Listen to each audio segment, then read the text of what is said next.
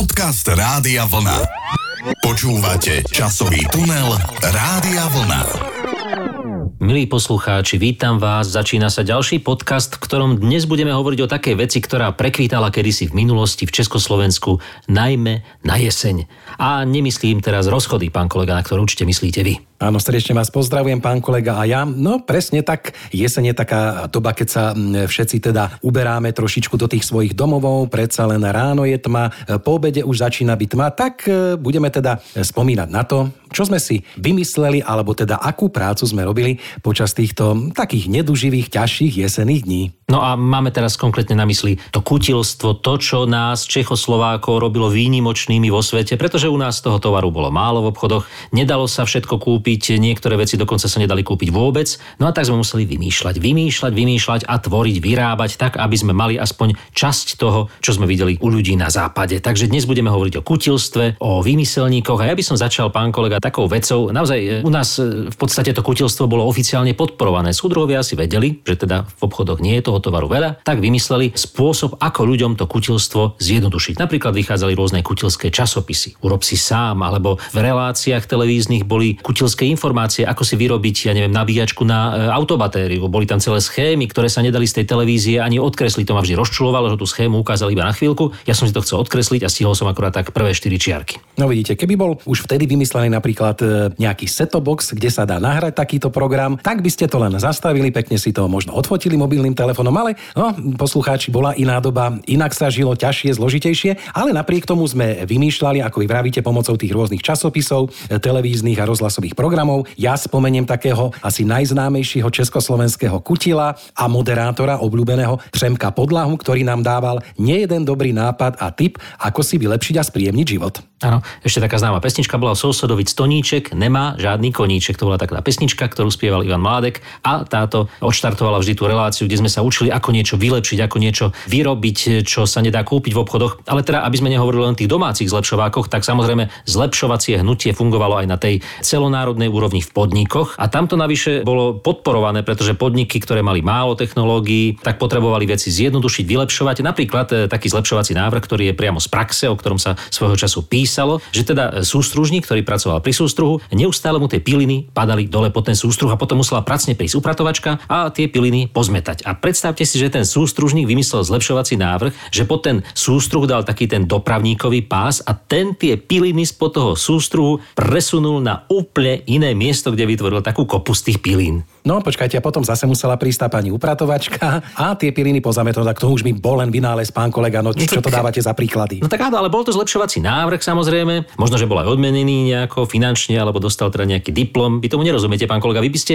podľa mňa tiež mohli zlepšovať niečo v takom divadle, čo poviete, keby ste hrali nejaké predstavenie a niečo by sa hralo ťažko, no tak by ste mohli vymysleť zlepšovací návrh a mohli by ste si svoju rolu zjednodušiť. No tak o to sa snažím, ale samozrejme pánom je tam režisér, niektorý popustí, niektorý nepopustí. Takže bojujeme a bojujeme do tej hĺbky a do toho spôsobu, ako sa dá, ako je nám umožnené. No tak áno, pán kolega, ale zase budem vás trošku motivovať k tomu, aby ste tvorili, pretože všelijaké beťárstva sa vymýšľali e, v tých podnikoch za socializmu, teda nie len na tej strane tých zlepšovateľov, ale aj na druhej strane. Napríklad predstavte si, v roku 1981 taký príklad v Tesle v Ráble vymysleli zlepšovatelia, ako nahradiť drahé striebro na súčiastkách lacnejším materiálom, aby ušetrili podniku množstvo peňazí. Mm-hmm. No ale stalo sa, že keď tieto súčiastky išli na skúšky kvôli patentu, lebo už sa to malo schvalovať, ten patentový úrad to schvaloval a zrazu nejako tieto súčiastky nevyhovovali, neprechádzali testami, nevyhovovali, neboli e, schopné. Napriek tomu sa do výroby dostali, išli a fungovalo to celé, ale ako patent uznané neboli. Tým pádom podnik nemusel tomu vynálezcovi z podniku platiť. Tak toto vymyslel Aha. ten podnik, aby teda... Vidíte, to bolo možno aj preto, pán kolega, skočím vám do rečí, že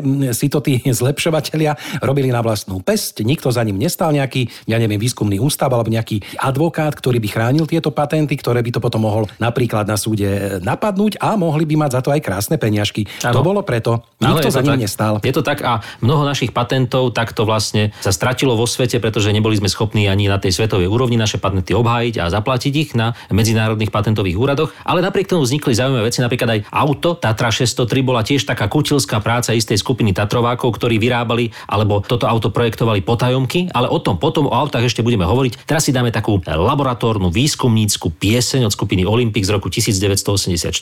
Natočili takú tematickú platňu o laboratóriu, rôznych takých technických vynálezoch a konkrétne teda táto pieseň má názov Laborator.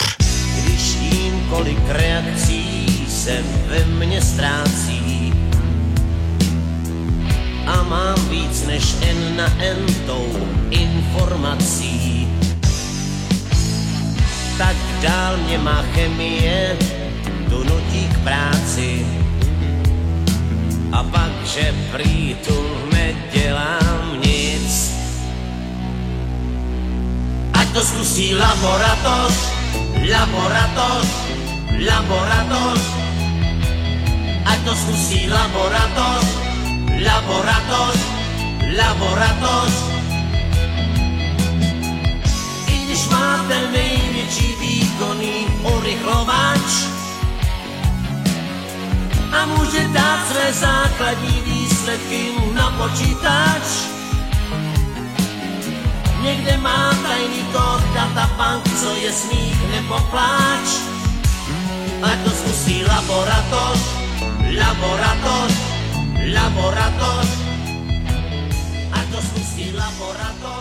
Milí poslucháči, pán kolega, dnes spomíname v takej tej jesenej nálade na rôznych kutilov, rôzne zlepšovacie patenty, nápady, ktorými sme žili v časoch nedávno minulých. No ale mňa zaujal taký jeden fenomén z tohto obdobia, ktorý sa vôbec ale netýkal techniky, ale takej tej telesnej krásy. A počkajte, pán kolega, plastické operácie v socializme, nebudem plasty ako také, tie sa e, pchali do všetkého, ale plastické operácie to Nie, nie, nie, nie, počkajte, no. nemyslím žiadne operácie. Ja skôr považujem za taký fenomén tých 80 rokov, napríklad teraz som sa tak vrátil e, do tých 80 rokov minulého storočia, v oblasti vylepšovania tej ženskej krásy, konkrétne hlav ženských a Aha. to je tá známa trvalá. Aha, aha, aha, viem, pán Kola, pozeral, toto je vážna téma, to je moja celoživotná trauma z detstva, tá trvalá, pretože dovtedy boli ženy, podľa mňa teraz budem osobný, naozaj neuráste sa ženy, dovtedy boli ženy krásne, 60. roky, dlhé vlasy, krásne a potom prišla tá trvalá v tých 80. zrazu všetky ženy mali na hlave to niečo, čo tvorilo tú masu tých vlasov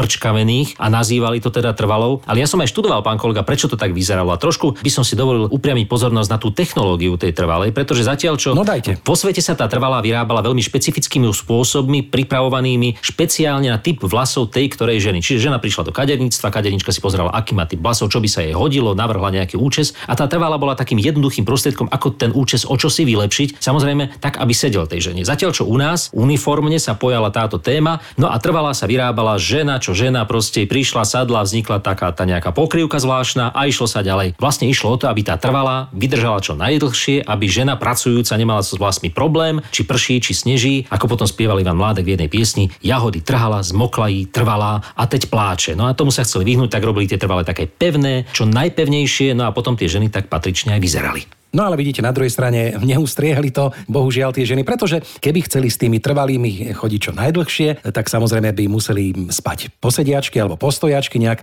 by musel byť na tej hlave e, nejaký systém, ktorý by teda nedovolil, aby sa tie vlasy spojili e, s nejakým postelným bankúšom alebo nejakým operadlom. No tak vidíte, každá trvalá je, milé dámy, len do času. Áno, ale ja som teda rád, že táto era je za nami, že ženy sú opäť pekné, áno, a rôznorodé, nemajú všetky breškavé vlasy, ale ešte o jednej technickej novinke, ktorá súvisí teda tiež s výmyselníkmi, konkrétne teraz mám na mysli výmyselníkov zo Slovenskej akadémie vied, pretože už v roku 1974 nevymysleli trvalú, pán kolega, ale predstavte si, vymysleli prvý počítač tretej generácie u nás, počítač pre rýchlo programové procesy RPP16. Taký malý technický zázrak. A viete, čo tento počítač dokázal, pán kolega? Typnite si. Mm, tak neviem, určite niečo spočítať, no. No. na niečo vás upozorniť napríklad, neviem, neviem. No, Boli to pridajte- tie určite prvé počítače, tak si neviem predstaviť, čo dokázali. On dokázal spievať, pán kolega, a dokonca aj hovoriť. Áno, je to Ale. tak, pán kolega. Je to tak, mám aj dôkaz, takúto krátku zvukovú ukážku, teraz si pustíme na miesto piesne, ako spieval, ako hral a rozprával prvý hovoriaci počítač tretej generácie u nás. RPP 16, máš slovo.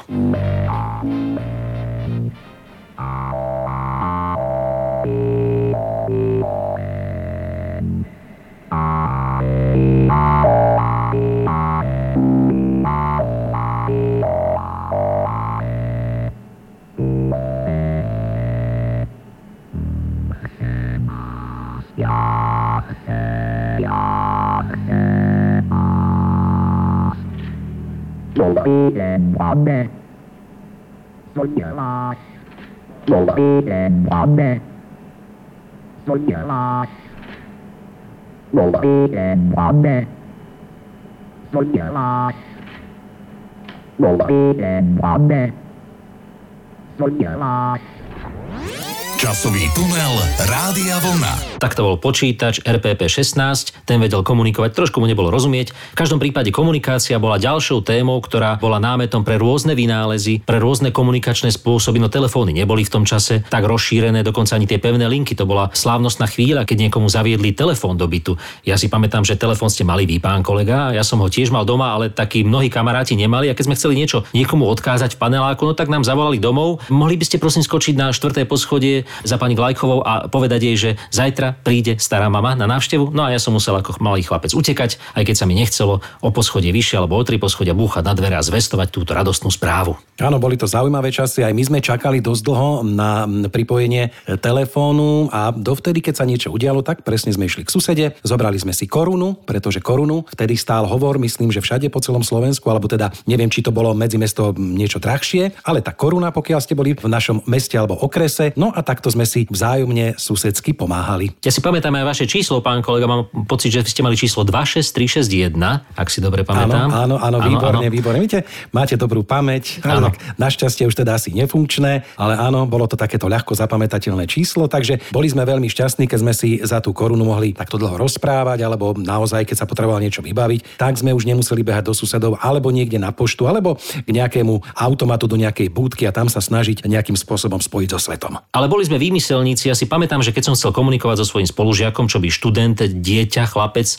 základoškolák, a on býval v susednom byte, tak sme si vymysleli taký telefón cez balkóny, napol som takéto lanko, ako sme sa to učili, pekne dva kelimky, plastové, z jednej, z druhej strany sme to lanko prevliekli nimi, napli sme si ho cez tie balkóny a snažili sme sa takto komunikovať. No len samozrejme vzdušné prúdenia, vietor a tak ďalej nám znemožnil túto komunikáciu, tak neskôr som natiahlo až doslova do písmena takú dvojlinku a cez ňu som prepojil 4,5 V batériu, slúchadlo, mikrofón, použitý zo starých telefónov a takto sme so spolužiakom komunikovali, keď sme si chceli niečo takto povedať, už neviem, čo sme si vlastne hovorili, keďže sme sa každý deň videli 6 e, hodín v škole. No ale tak vidíte, komunikovali sme, snažili sme sa vymýšľať, alebo pán kolega, neviem, či si spomínate ešte v ére, keď prišla prvá mobilná komunikácia, tie prvé mobilné telefóny, ako sme komunikovali tak, aby sme nemuseli za to spojenie platiť, lebo to bolo veľmi drahé. Pamätáte si na to? Áno, to si pamätám veľmi dobre. Tam nám trošičku pomohli tí mobilní operátori, e, ktorí vlastne to mali nastavené tak, že do prvých troch sekúnd ste neplatili. No a to sa dalo naozaj dobre porozprávať, pretože do tých troch sekúnd sa dalo niečo povedať. Napríklad, ahoj, ako sa máš, ideme večer von?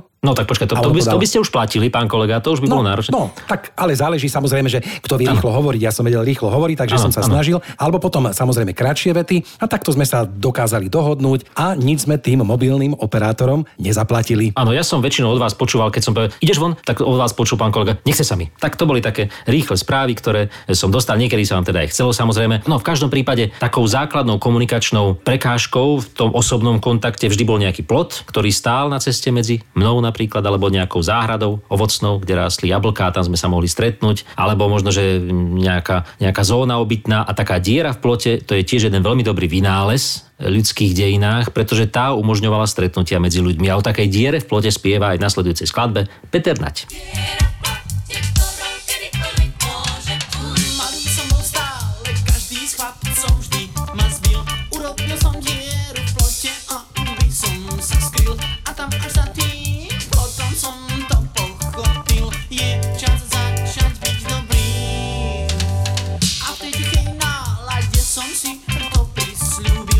som ublížil. Každý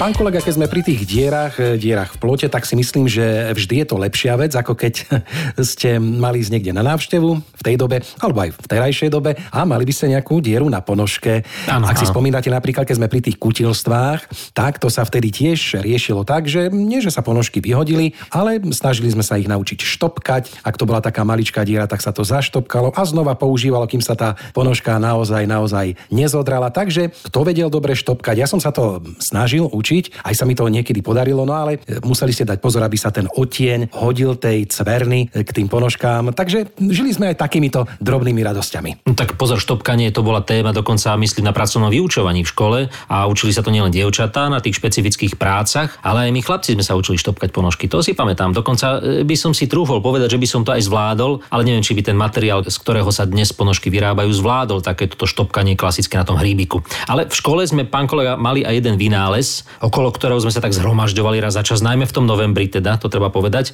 A ten vynález som dodnes nepochopil. Je to vynález zahraničnej výroby, konkrétne sovietský zväz, alebo to Rusko nám ho sem prinieslo. A bol to ten známy legendárny samovar, pri ktorom sme sa všetci stretávali. Boli tie známe posedenia pri samovare, kde sme sa rozprávali s partizánmi, alebo sme teda tie sovietské dejiny sa museli učiť. Ale nikdy som ten samovar v tej našej klubovni v škole nevidel v prevádzke. Áno, väčšinou to boli len také, ako by som povedal, kulisy, aj keď teda určite v tom Sovietskom zväze alebo v Rusku vedia s tým pracovať. Ja sa priznám tiež, že nikdy som nepil čajík z takéhoto samovaru. Malo to slúžiť asi skôr len na takú symboliku, e, že teda sa stretneme, no a možno nám neviem, možno nám vtedy naliali nejaký čaj, ale z toho samovaru som to ani ja veru nikdy nepil. Áno, bol to taký podvod v podstate zo strany organizátorov týchto podujatí, lebo vždy som sa zúčastňoval s takou nádejou, že už konečne kedy ten samovar bude fungovať a nikdy nič. No, v každom prípade boli aj iné vynálezy v školách, ktoré nás teda nútili sa realizovať a takou absolútnou unikátnou vecou podľa mňa boli tie nešťastné okraje. Ja by som chcel vedieť, prečo sme toto celé detstvo museli robiť okraj. Ja verím, že celá moja generácia si spomína na túto traumu z detstva, pretože keď už sme mali toho učenia plné zuby a keď už naozaj všetkého bolo veľa, tak nás čakali ešte tie nešťastné okraje pre mladú generáciu. Vysvetlím, v zošitoch bolo treba vždy najprv špendlíkov robiť také dierky, aby sme teda vedeli tie okraje presne nakresliť, 2 cm alebo cm od kraja zošita a potom pravítkom každú stranu a pekne ceruskou nakresliť ten okraj, za ktorý sa nesmelo písať. Keby niekto písal za okraj, bol by za to trest. Mohli sa tam písať iba drobné poznámky. Áno, presne tak, ani ja som nevedel, na čo sú tie okraje. Tak možno, ak nejaký poslucháč alebo poslucháčka je tu, kto bol vtedy napríklad učiteľ, nech nám to vysvetlí a napíše do rádia. Zaujímavé boli ešte tiež veci, už sme to možno aj niekoľkokrát spomínali predtým, ale lepili sme si napríklad e, školské knihy, to bolo tiež v móde v tej dobe, pretože nové sa vydávali len takým tým dobrým žiakom a v menších nákladoch sa to vydávalo, lebo sa šetrilo a veru sme staré učebnice vždycky polepili a slúžili nám potom ešte aj niekoľko rokov. Áno, ja si dokonca pamätám, že sme museli tie učebnice aj obalovať povinne, teda nielen zošity, ale učebnice. A častokrát tie, ktoré mali také neštandardné rozmery, to bol problém zohnať na to obal. To bolo naozaj vzácnosťou. Tým pádom sme si museli vyrábať niekedy z papiera takého e, tmavomodrého ešte aj tie obaly na zošity a na učebnice. No skrátka nás tá škola vzdelávala po tej manuálnej stránke aj po stránke psychickej. Dnes napríklad kúpite takú diplomovú prácu už vypracovanú, áno, na internete a nemusíte nič vymýšľať. To nie ako kedysi napríklad vymýšľať lietanie alebo lietadla vymýšľať. Od takých spievala aj skupina Modus s Marikou Gombitovou, dokonca o tom, ako tí báječní muži dokázali tie svoje lietajúce stroje vymyslieť a lietať na nich. Báječní muži na lietajúcich strojoch. Báječný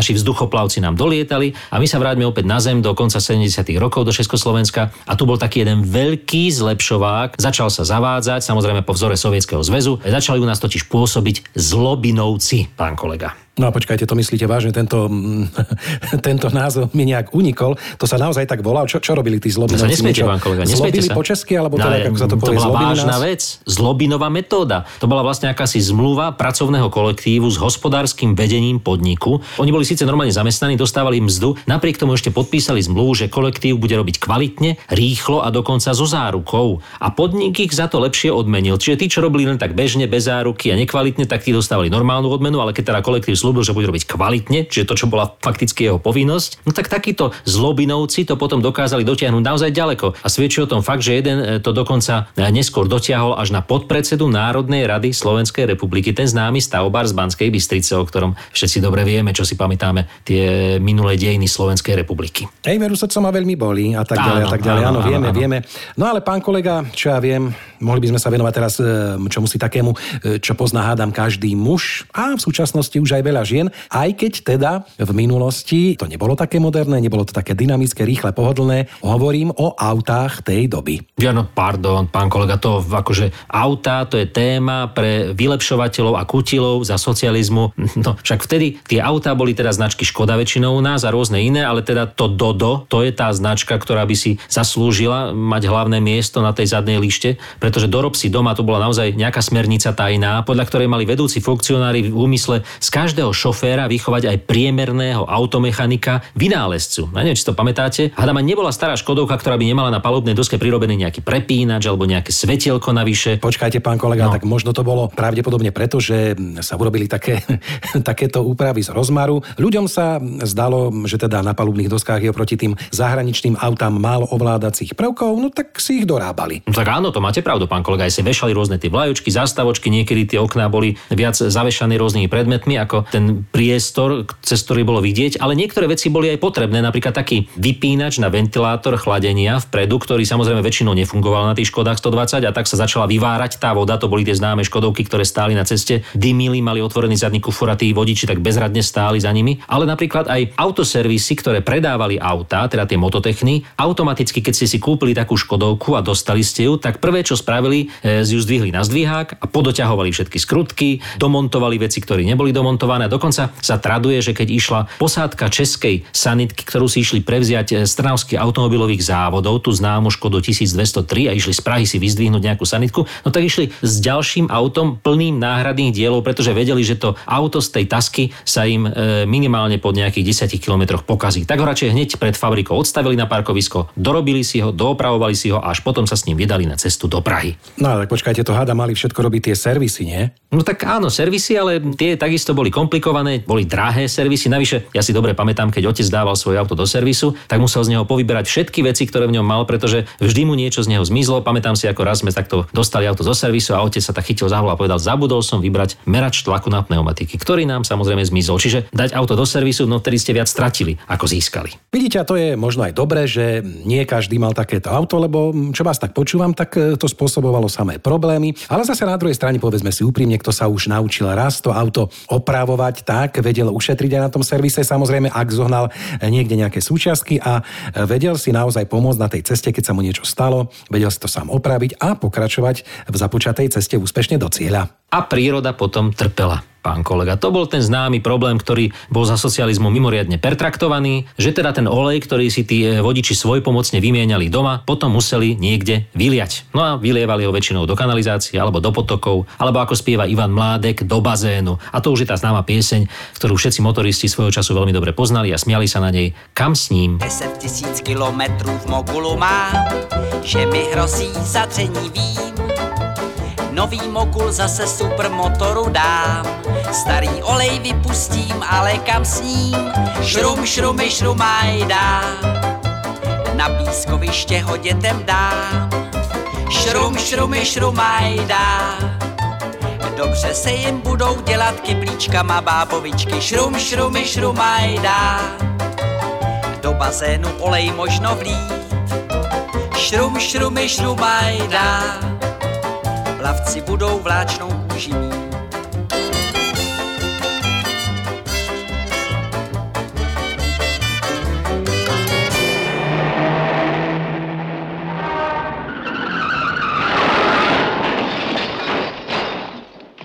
stehů na nohou a na hlavě mám. Moje MB vesti trčí, nový mogul nějaký už těžko mu dám. Už mi nikdy MB mé nezavrčí, šrum, šrumy, šrumajdá. Olej v zákrutě, co natropí, šrum, šrumy, šrumajdá. Kdybych našel toho, co tam Owej zas mě vzala noha, šrum, šrumy, šrumajdá. Dejte dobrý pozor na lumpy, šrum, šrumy, šrumajdá. Nevracejí olej u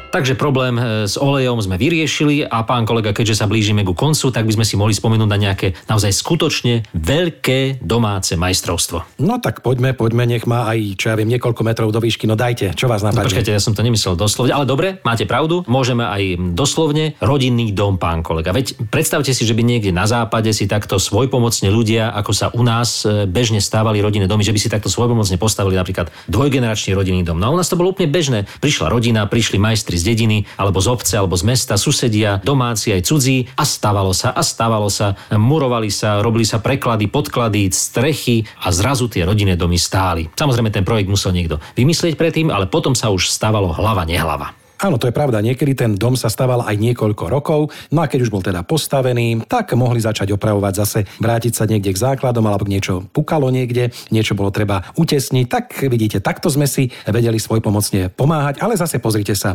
ľudia sa utužovali, poznávali sa pri tej práci, trošku sa aj sem tam vypili, dobre sa najedli. No a krásne tie domy, tie kocky, čo si ja ešte pamätám, stoja dodnes, sú pevné, nič ich nezničí a koľký ľudia v takých žijú aj doteraz. Áno, a takou pamiatkou na kutilstvo našich otcov a dedov sú aj mnohé domy, ktoré stoja na dedinách bežne, a ktoré sú tak postupne dorábané, že tu sa prirobila izba, tam sa prirobila veranda, tu sa prirobil balkón, tam strecha a potom to vidíte, ako to krásne tým kutilským spôsobom ten dom rástol, rozširoval sa a zväčšoval sa a vzniklo tak častokrát veľmi unikátne architektonické dielo. No, skrátka, stali sme sa šikovnejšími, my Slováci alebo Čechoslováci, vďaka tomu, že sme málo mali a málo sme si dokázali kúpiť, ale tým pádom bol každý chlap, poriadny chlap rodine, architekt, stavbár, elektrikár, murár, alebo aspoň teda nejaký jednoduchý opravár práčky. Tak ja z toho, čo ste vymenovali, e, nič nie som. E, Samozrejme, aby som sa spoľahol na takýchto šikovných ľudí. A napríklad ináč aj v dnešnej dobe, tak e, to reflektujem a vnímam, že keď sa mi niečo pokazí, tak ako keby tí starí dobrí opravári, tí kutilovia, ako si vymizli, servisy nám už tak nejak ako pokrývkavé. Keď napríklad sa mi pokazí práčka, alebo čo viete, čo mi dá roboty, kým zoženiem nejakého dobrého človeka, ktorý príde, ktorý naozaj to aj vie opraviť, aj je za dobrú cenu. No, zišli by sa nám teraz možno tie nedostatky tovarov, nedostatky v tých službách, pretože naozaj tých ľudí, ktorí to vedeli, je ako si pomenej. No táto núdza urobila teda u nás akúsi cnosť z toho celého a vedeli sme teda vybudovať naozaj nielen domy, ale aj celé dediny, veď známa dedina mládeže bola tiež vystavaná nadšencami, mladými ľuďmi. No ale e, samozrejme každý, kto chcel množstvo vecí vylepšiť vo svojom byte, aby vôbec fungoval, tak sa musel stať opravárom, ja neviem, elektrikárom, ako som spomínal, veď taký panelákový byt, keď ste dostali, pán kolega, tak ste si museli zatesniť okná, aby sa dali otvárať, aby sa dali zatvárať, aby sa dvere dali zatvárať, aby vám v kúpeľni cez dvere nevysela tá šnúrka z toho elektrického ohrievača, pretože ju namontovali presne tak, že sa nedalo prechádzať ani cez tie dvere. Aby sa dala voda púšťať a nedala skrátka všetko možné. A keby sme možno, že ešte dlhšie ten socializmus mali, tak by sme, pán kolega, nemali len kozmonauta nášho vlastného, ale by sme dokonca kutilsky vymysleli aj vlastnú raketu a leteli by sme ňou, čo ja viem, mesiac už bol obsadený, no tak napríklad na Mars. Ako o tom spievala Viera Špinarová v prerábke známej pesničky e, z talianského filmu, v ktorom hral Bud Spencer a Terence Hill, ale my si teraz pustíme tú českú verziu tejto pesničky Raketou na Mars a tým vlastne ukončíme našu kutilskú dnešnú podcastovú reláciu. Majte sa pekne a do počutia. Do počutia. Raketou na Mars poletíme